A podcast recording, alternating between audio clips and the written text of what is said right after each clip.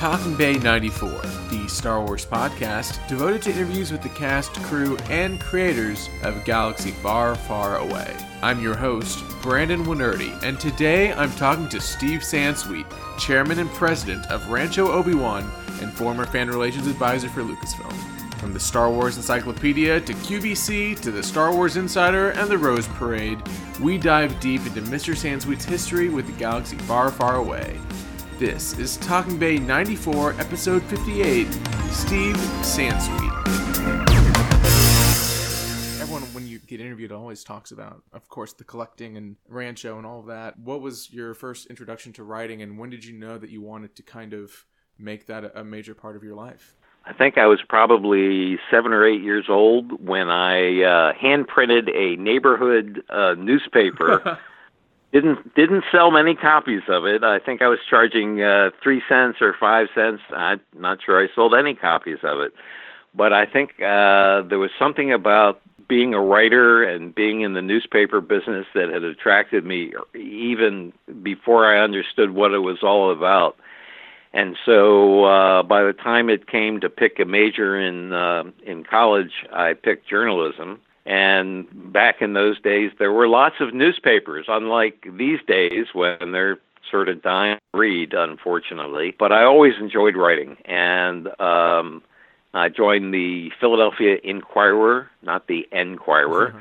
And uh, was a reporter there, and then switched over to the Wall Street Journal in 1969 and that's what really uh, sent me going for 26 years. Wow. I thought I was going to retire at the Journal yeah. and was a reporter, and then uh, for the last nine years I was bureau chief in Los Angeles.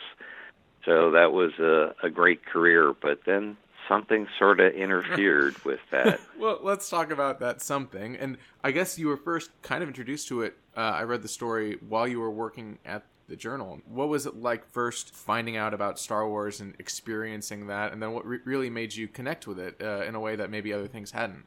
Well, being a journalist, I was invited to a uh, a media screening of Star Wars at the 20th Century Fox back lot about uh, a week and a half, two weeks before it opened. So before all the hype started, and it was like discovering it fresh and by then, Fox had finally realized it had something on its hands, although it still wasn't too sure. Uh, I can remember that the Monday after the press screening, 20th Century Fox stock rose because the buzz was out that this was a very different kind of movie right. and is, was liable to do pretty good at the box office and discovering the history and everything and looking back at the time it was really lucasfilm going out there a year before the movie opened and talking to fans.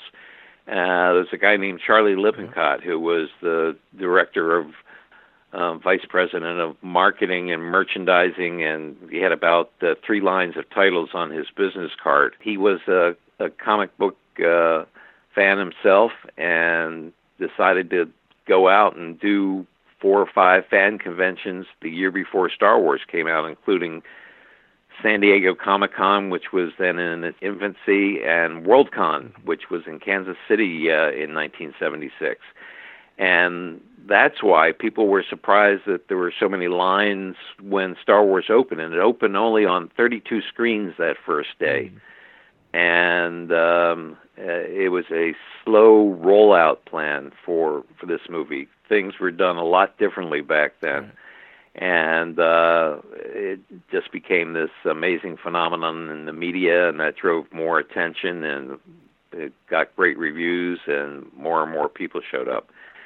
Star Wars started to become what it is today. Yeah, and of course, then the merchandise really started rolling out. What was, I guess, even then, since it was so early, the infamous, you know, puzzles and the early bird certificate. What was your first approach, I guess, to building a, a collection of of Star Wars items, and what made you kind of want to just keep collecting that as the year, let's say, went on, when it might have just kind of, you know, no sequel was announced, nothing was really going to happen. Well, I had started collecting space toys. Um, I, I grew up loving and reading science fiction, and so Star Wars became part of that collecting phenomenon. I had been collecting battery operated Japanese robots and mm. uh, space toys and things of that nature. So there wasn't a whole lot of um, movie merchandise out uh, back in those days. You you didn't successfully merchandise a movie. Um, the, there had not really been a good example of a successful merchandise movie, unlike TV shows, which were on once a week, and um, you know you could count on some longevity uh, for at least a season. And you know there were Star Trek toys and things like that, but they had a tough time selling the idea of Star Wars to the toy companies. And in fact, it was this moderate sized toy company in Cincinnati, Kenner Products, um, which had a very enthusiastic team that had read the script. And unlike some of the big toy companies which had passed on it, they decided that they would uh, come along because it was a very toyetic movie. Right. When it became obvious that it was a huge hit, they started putting out everything they could, but that was game boards and and other licensees put out T-shirts and T-shirt. Uh, those were the days where you would walk into a T-shirt shop and you would you would pick the decal and um, they would uh, hot press it onto the shirt. So there weren't a whole a lot of licensed shirts out there. That was just beginning too. Um, so it was a very different time back then. Uh, sort of like uh, Baby Yoda today. No, no Baby Yoda merchandise for a while, except for the bootlegs. My question would be: so then you continued to collect, and the saga continues. Uh, when were you first becoming more officially involved with Lucasfilm and working almost directly with that team? Well, it wasn't until I mean in in uh, 1987 I did a, uh, a an op edit uh, column for the Journal on the 10th anniversary of uh, Star Wars, and uh, had a chance to interview George Lucas on the phone. I said I'd be happy to come up there and interview him. I was in L.A. and thought uh, this was my chance to meet Mr. Lucas and uh, and get a glimpse of Skywalker Ranch, this uh, mysterious place that was almost a legend. It was a legend, actually the head of communications said, "Well, you know, we'll, we'll do it. We'll do it by phone." So th- that was a nice introduction. Um, in the early '90s, I had heard that um, Lucasfilm was considering doing a Star Wars licensed Star Wars price guide, mm. and I they were just restarting the whole publication division, and um, I uh, just cold called wow. the lady who was head of publications and said, if anybody does that Star Wars price guide, it should be me. And the response was, and you are who? so uh, we talked a while, and it turns out she had a different idea for a price guide, and it was a price guide with anecdotes. And I said, well, that doesn't quite work. I said, you could do a book with anecdotes. And that became the basis of my first Star Wars book, which was Star Wars from concept to screen to collectible, right. which traced the movie from an idea in George Lucas's mind to uh, how they actually made it at ILM and in production, and then to the merchandise. And uh, this was a time when things were very slow for Star Wars. I mean, it, the last movie had come out in 1983, of course, and this was 1990, 91. And I remember interviewing the president of licensing for Lucasfilm, Howard Rothman, right. and said, you know, I've been a collector of this stuff, and I got to say things are a little meager out there. There's not very much, if if anything, to uh, buy. And he said, Steve, when when the public is ready for Star Wars, Star Wars will be there for them. Yeah. And I always remember that. And uh, true to his word, uh, that indeed happened. In the meantime, my first book came out in 1992 and lots of people tell me today um, that that was the book that really turned them on to Star Wars collecting. Yeah. Um, they were of the right age. They had grown up. They were kids when Star Wars came out. They were now in the workforce and had some disposable income. And and the book showed them how much stuff there really was out there, how much stuff was made, and the pre-production items, and worldwide, and food items and you know so it it really did so people either thank me or blame me for that book a little bit of both a right. little bit of both I love reading that one, and I love reading the old price guides. I also hate reading them because of the the actual prices in there, and you're like, oh my god, oh god, my you're like, god, oh no, yeah. If only, if only we knew, right? So uh, the next book was uh, was with Tumbusch organization Tomart, and we did two versions of a price guide. This was around the middle of the 1990s, and um, my first book appeared on a QVC shopping mm-hmm. network uh, uh, Star Wars collectibles show, and uh, I was invited on as a guest when the Tomart book came out, and Tom Tumbusch Jr. and I signed 2,000 copies of those. I went on the show, and um, it, it was it it worked so well that both Lucasfilm and the people who were putting on the show asked if I would come back, and it became a uh, it became a bit of a regular uh, uh, outing for me. Uh, four or five times a year, I would go back to Philadelphia. Um, this was in a suburb of Philadelphia called West Chester, where QVC was headquartered and uh, be sort of the co-host on the Star Wars collectible shows. And um, even though I was not working for Lucasfilm, they would give me clips and yeah. uh, information, and so I'd sort of have some Star Wars news or something right. special with me. So it was just it was beyond just the selling. it was uh, also information and some fun, and uh, I had a blast doing that. So I, I totally did about uh, between the, the mid '90s and 1999 about 50 hours worth wow. of uh, uh, QVC Star Wars collectibles programming. Then I I got a call in um, 1995 from Lucasfilm saying that they were looking for someone, and could I possibly suggest someone um, that would go out in 1996 and do a bunch of fan conventions, mm-hmm. maybe eight to ten fan conventions, and uh, have uh, have some trailers and things like that, and discuss the Star Wars special editions, which were coming out early in 1997, and so they were once again very much aware of fans and and the need to contact fans. I mean, Lucasfilm really sort of pioneered fan relations for the movie business. There had certainly been other things back in the 30s when uh, radio was the big thing, and you would have the uh, Green Lantern fan club, and you would send away for your decoder rings and things of that nature. Um, but ne- not really for a movie. And of course, because Lucasfilm besides Indiana Jones and some other movies, Lucasfilm was mainly Star Wars. Um, they could really concentrate on that. Lucasfilm, from the very beginning, always answered fan letters, and they they do to this day.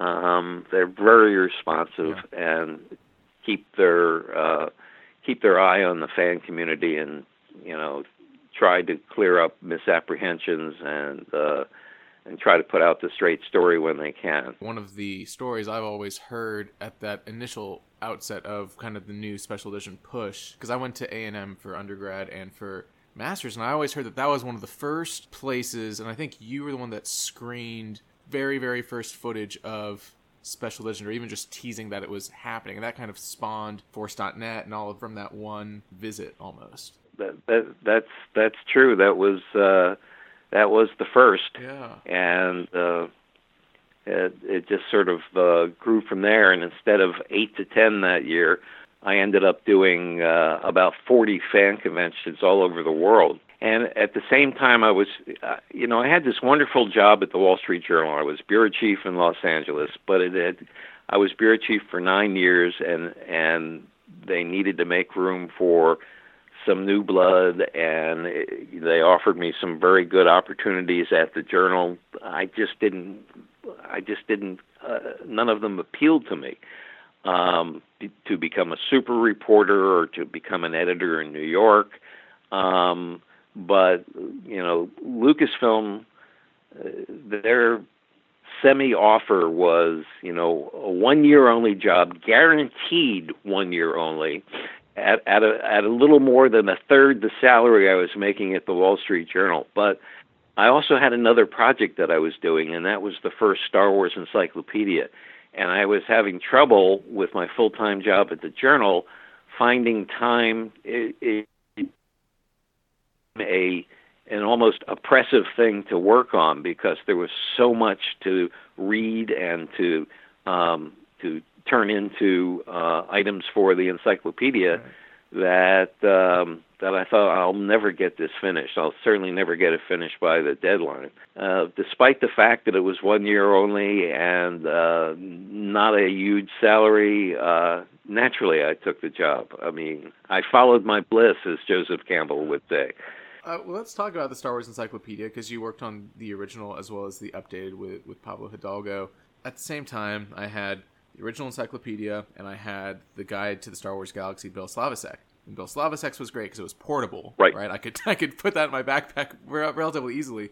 Uh, the encyclopedia was not, and I have it right in front of me, and it is still beautiful, right? Full color, just a incredible deep dive. And in your introduction for that book, it really lays out things that we're still talking about now. About here's you know why things are um, dated the way they are. Here's what canon is in the eyes of Lucasfilm, right? The movies are priority, and then everything else is secondary. Right. And then if you read through it, right, these incredible illustrations and and really bringing to life this universe that really we'd only seen in comics and in and in the books um, was a really in- impressive feat. What was it like putting that together, and and how much input did you have from you know the uh, bantam teams and the comic book teams, and, and making sure that it was kind of a holistic look at, at everything that was happening? It was hell. when I started out, the head of publishing said, "Oh, Steve, don't worry. You know, most of this stuff is uh, has already been uh, been processed and you really just need to put it together. We'll be able to provide a lot of the stuff. Well, that turned out not to be true. I mean, she wasn't lying to me, but she was under a misimpression too. Right. So what it took was rereading all of the books and manuscripts for books that were about to come out in the next year, all of the comics up till that date. And so I was a pretty well read guy on Star Wars. right. And Bill Slavicsek's guide to the Star Wars universe was a very important starting point mm-hmm. for the book, but we expanded it well beyond that because so much more had happened, right. and we're able to go into much more depth. And then you get the problems like what do you do with Anakin Skywalker? There were a number of entries that we weren't sure of that we sent directly to George to look at, and he would he would make some changes like there had been a story that uh, Obi Wan was Owen's brother-in-law or brother, or there was some relationship there, and George crossed that out. That was in one of the novelizations. He changed Force Ghost to Force Spirit oh, every time it was in there. Um, so you know, there were just you know a couple of things that we sent them, but it made a it made a big difference knowing that uh, that the, the the guy who was telling the story um, was making sure that uh, what we put out there was accurate, and of course it had a lot of the expanded universe stuff in there too.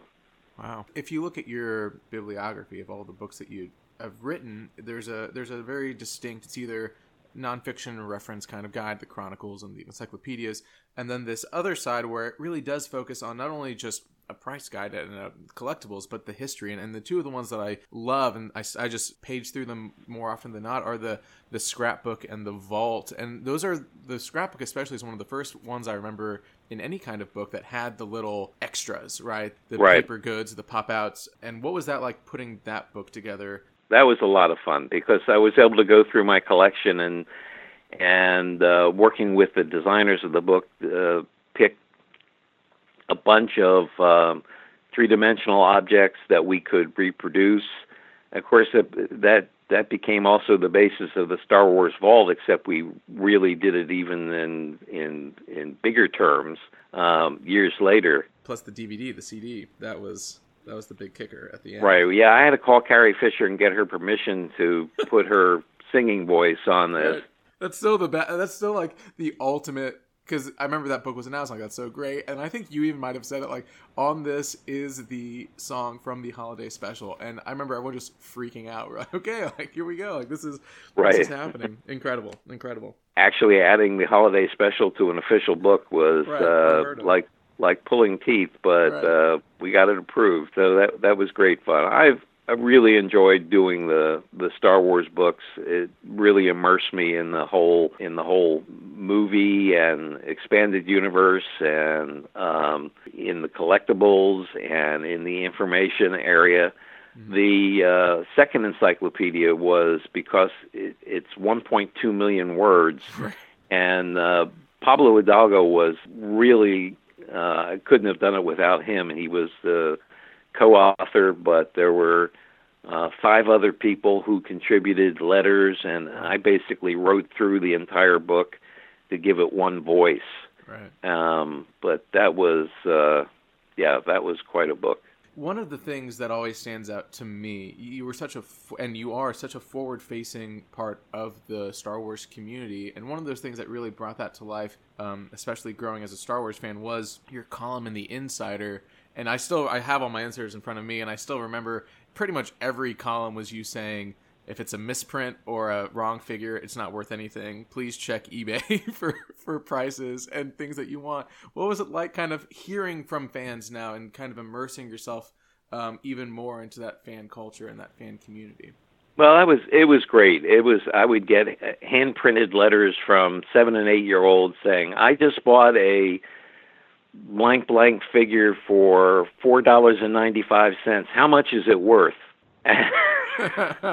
and I would run I would run letters like that every so many months just to let people know it's you know it's worth what you paid for it or what you can get somebody else to pay you for it. Exactly. and um and then people would ask obscure questions. Um about foreign collectibles and uh, about prototypes and yeah. and things like that. But uh, mostly they were fairly straightforward questions. Sometimes they would lead me into a full column of information about things. I, I remember writing a column about the unproduced Star Wars line that uh, Kenner tried to come up with after the end of Return of the Jedi. Some of the strange things that they had suggested as follow ups um, that would use some of the toys and molds that they had already produced uh, and some some new pieces.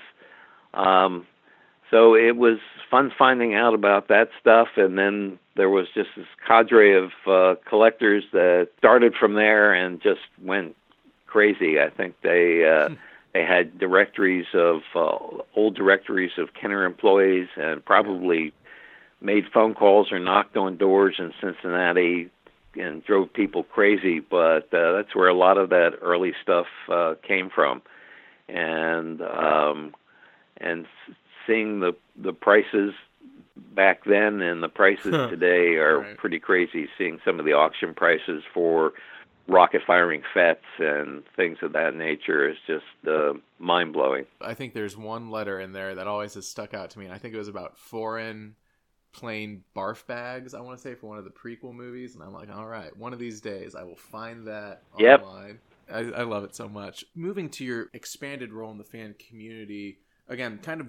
I grew up during this whole time where Star Wars was coming back. Right, it was a lot of the prequels, a lot of the special editions, and one of the things that always stood out to me, and then when I was doing some research for this interview, it, it really showed that you were very heavily involved in it was the George Lucas featuring Rose Parade. Um, that I still remember being such an incredible celebration of of the Star Wars fan community and kind of this this overjoyous um, celebration of it. And that was really directly George's idea. George George as a kid, George and his family used to frequently come down on New Year's Day to uh, Pasadena, California, and uh, and watch the Rose Parade in person. And so this was something that was very important in his life.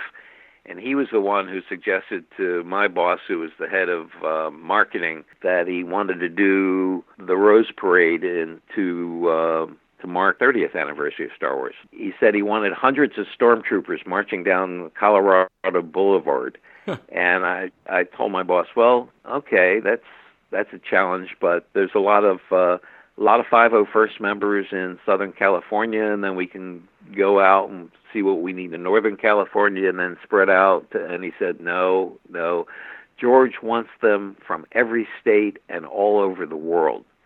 And so that became my challenge over the next uh, six to eight months was being able to go out there and pick people and make sure that we got a representation from all over the world and people who could actually with some training actually march. And um and we weren't announcing the rose parade yet. It was a little too early so i had to use some legerdemain and uh some fast talk and say uh, we need some videos of uh people marching.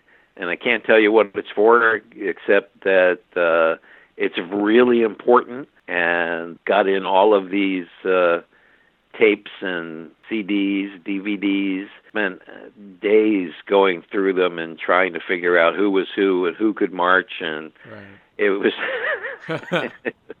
it was really pretty funny when you look at it in the in retrospect. Right. Um, but we managed to get a, uh, a a great a great crew of men and women, and brought in the Rebel Legion for face characters and good guys, and then a bunch of us uh, Lucasfilm employees were in Imperial officer costumes, marching on the side just to make sure everything would go okay, and uh, that if people had to cut out, if they couldn't make the full march, that they knew how to do it, and we could handle any emergencies. So it was quite a day, and George wanted a high stepping marching band, so we got that from uh, Louisiana. The uh, Rose Parade people wanted floats, and at first George wasn't so crazy about the idea, and then he really got into it.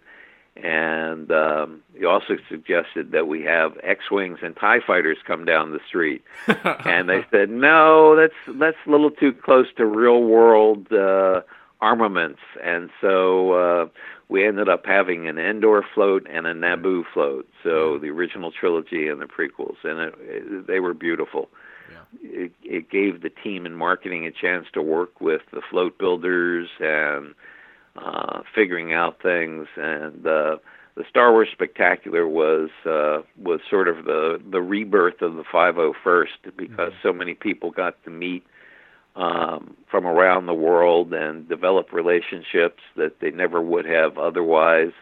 And it uh, it did wonders for recruiting when people saw this and uh, saw how many people were in stormtrooper costumes and saying, "I want a piece of that." That's awesome. I remember watching that and just freaking out because, like you said, the Endor and the Naboo floats are just incredible and beautiful, and really took that nature and that artistry that I think George was really pushing for in both of those planets, and, and pushed them to kind of a real world scenario, and, and really, really turned out well. I still have two pieces of the uh, Naboo float in my collection. Two of Oh, the yeah? giant Naboo warrior poets that were Oh, wow. statues that you saw at the end of Episode One as uh, as CG uh, models on um, uh, tall buildings. Right. Oh, I love it. I love it. We saved those, and Yeah. they're still all together. That's great. Well, speaking of collection, we, we've kind of danced around it. Uh, the the Rancho Obi Wan. What is that like? Putting that together, and now it's really just a, a destination for fans and a, celebration of of Star Wars and of collecting. What has it been like building that over the years, and and what are your hopes for it in the future? Well, it started out as being just sort of a giant warehouse for my collection when I moved to Northern California to work for Lucasfilm. Um, I finally moved up here. I started working for Lucasfilm in 1996 and moved up here in 1998 and was looking for a place that had some space and uh, turned out uh, that that this place that uh, I bought um, had some former chicken barns. This was a big egg capital of the U.S. Uh-huh. uh, through uh, World War II, and so these uh, these barns had housed. Um, I'm told by neighbors some 20,000 hens uh, until the early 1970s. Previous owner had turned it into a uh, workshop to make machinery for cabinet makers. Unfortunately for him, this was not zoned for that and uh, he got shut down no. and had problems, and um, and the buildings were uh, not in in great shape. They were almost open air, and I mean not quite open air, but uh, they were barns.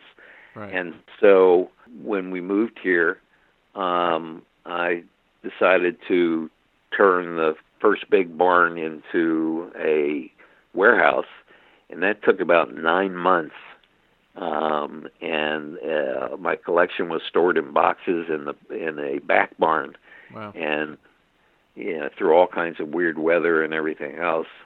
And I was very lucky that uh, nothing got destroyed. Yeah. Um, uh, but then in um, so sometime in 1999, we were able to start putting the shelving units in and start to put the stuff in. Um, and and I thought I'd have plenty of space, and then the merchandise from episode one started rolling in. if you'll remember, that was a huge amount of stuff. Right. That was a lot. yeah. So uh, it, it was uh, it was a little tricky. Um, I was having people, friends come over, could see it, but it was basically a warehouse, and um, and some of the uh, fan organizations like the members of the 501st or the Rebel Legion and people that I had met out on uh, conventions. Uh, if they had been in the area, I would give them a walkthrough. But uh, going forward a couple of years, when I realized that I would be retiring from Lucasfilm in 2011, we decided in 2010 to um, incorporate as a nonprofit and to um, to actually turn this into a museum type setting and uh, redo the back barn to add another 3,000 square feet of space. And um, and that took about another over another year to do. And in November of 2011 we opened as uh, Rancho Obi-Wan um, years later the Guinness Book of World Records approached us and said we think you've got the world's largest collection of Star Wars stuff. Yeah. and can you send us like an inventory of things of that nature? And uh we did that. They came out here and they looked around and took photos and uh we're in the 2014 book as the world's largest collection of Star Wars memorabilia. At that point with an inventory of less than 100,000 pieces we think we have about 400,000 pieces in the collection today but we've been doing tours ever since. People can go online to ranchoobiwan.org. We book tours three to four months in advance. They are uh, done on uh, Saturday mornings and uh, mostly uh, by docents um, who tell my stories, and they last two to three hours, and uh, everybody has great fun. I mean, we get uh, amazing feedback on these things, and we have people coming from all over the world, from Russia to Vietnam, um, who make this, uh, and a lot of people who get surprised on their birthdays or their anniversaries Yeah. by a spouse. So it's been great fun, and it's been great to meet uh, all kinds of people from all over the world and continue my relationship with uh, Star Wars fans. I love it. And if people wanted to support Rancho Obi Wan, there's a membership and there's also a gala. If you want to talk a little bit about about those options for people.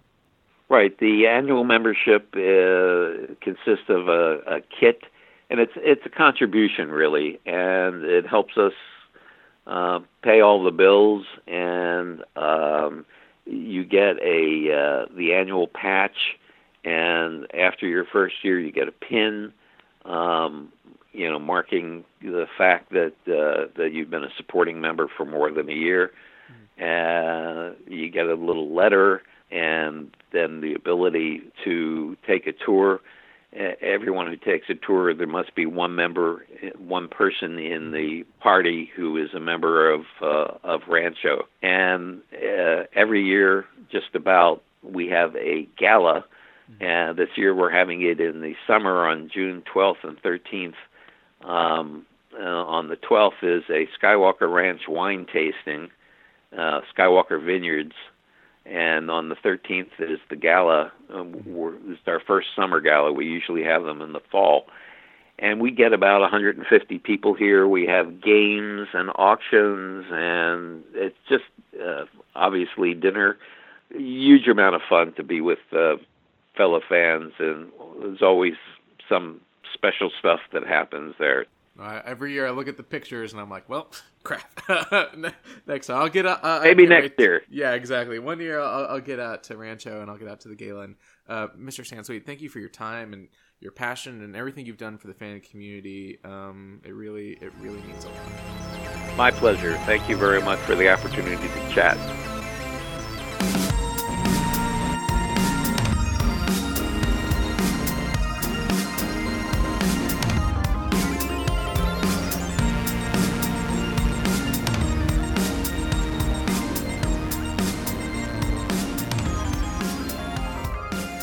Thank you again to Mr. Sansweet for the great interview and for all he has done for the Star Wars fan community over the years.